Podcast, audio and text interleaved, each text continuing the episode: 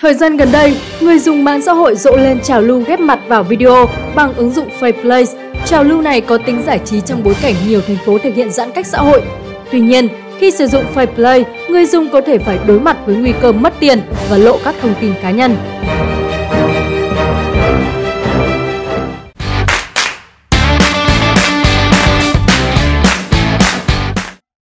Cảnh giác với Faceplay Thông qua ứng dụng Faceplay, người dùng có thể ghép gương mặt của chính họ và những đoạn video có sẵn do ứng dụng cung cấp.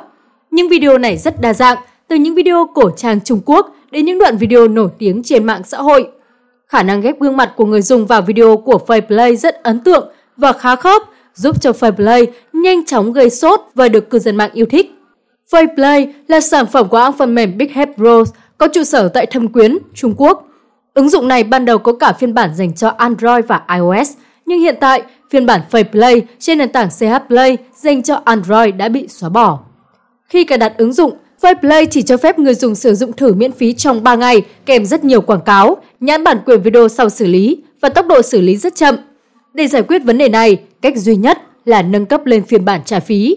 Nhưng đây cũng chính là con đường mà nhà phát triển đã vạch ra sẵn để đưa người dùng vào bẫy nếu không chú ý kỹ.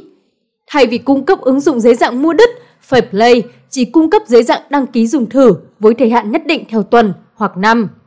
Mỗi tuần, số tiền mà người dùng phải thanh toán sẽ là 139.000 đồng, mỗi năm là 1 triệu 059 triệu đồng. Quan trọng hơn, số tiền hiển thị trong phiên bản trả phí được công ty che đi hai số 0 khiến người tiêu dùng tưởng nhầm là mua với giá 1.390 đồng hoặc 10.590 đồng tương ứng theo tuần và theo năm. Nhiều người tưởng số tiền chi ra nhỏ nên cứ thanh toán mà không biết số tiền cuối cùng phải trả cho nhà phát triển Faceplay cao hơn gấp 100 lần.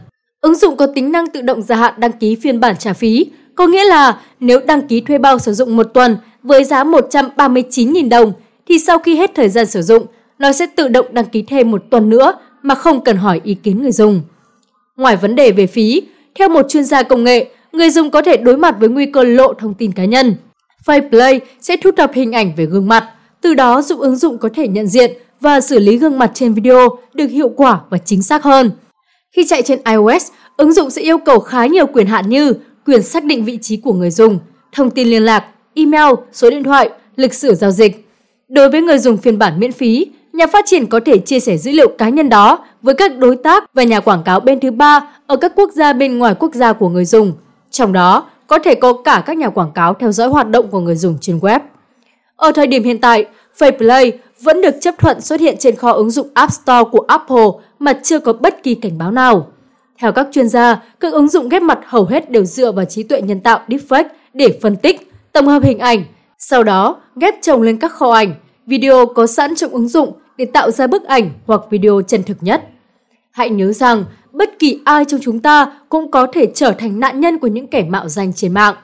Với deepfake, chúng ta có thể bị tung clip giả mạo, bị giả giọng nói, thậm chí là bị giả danh tính. Do đó, chúng ta có thể chống lại những nguy cơ bị giả mạo bằng cách như hạn chế sử dụng những ứng dụng không rõ nguồn gốc, không đảm bảo tính bảo mật thông tin, vô hiệu hóa điện thoại ngay khi bị mất, lưu trữ đầy đủ thông tin quan trọng để làm bằng chứng cho bản thân, hạn chế sử dụng VPN, mạng riêng ảo vì chúng ta có thể bị lộ thông tin hoặc không có tên trong hệ thống chính quy khi truy vết. Hãy thận trọng với những ứng dụng gây sốt trên mạng, bởi bên cạnh việc bạn có thể bị biến hình thành người nổi tiếng hoặc có phong cách độc đáo chỉ trong ít phút, thì chúng ta cũng đối diện với không ít rủi ro khó lường. Cảm ơn các bạn đã quan tâm và theo dõi. Xin kính chào và hẹn gặp lại!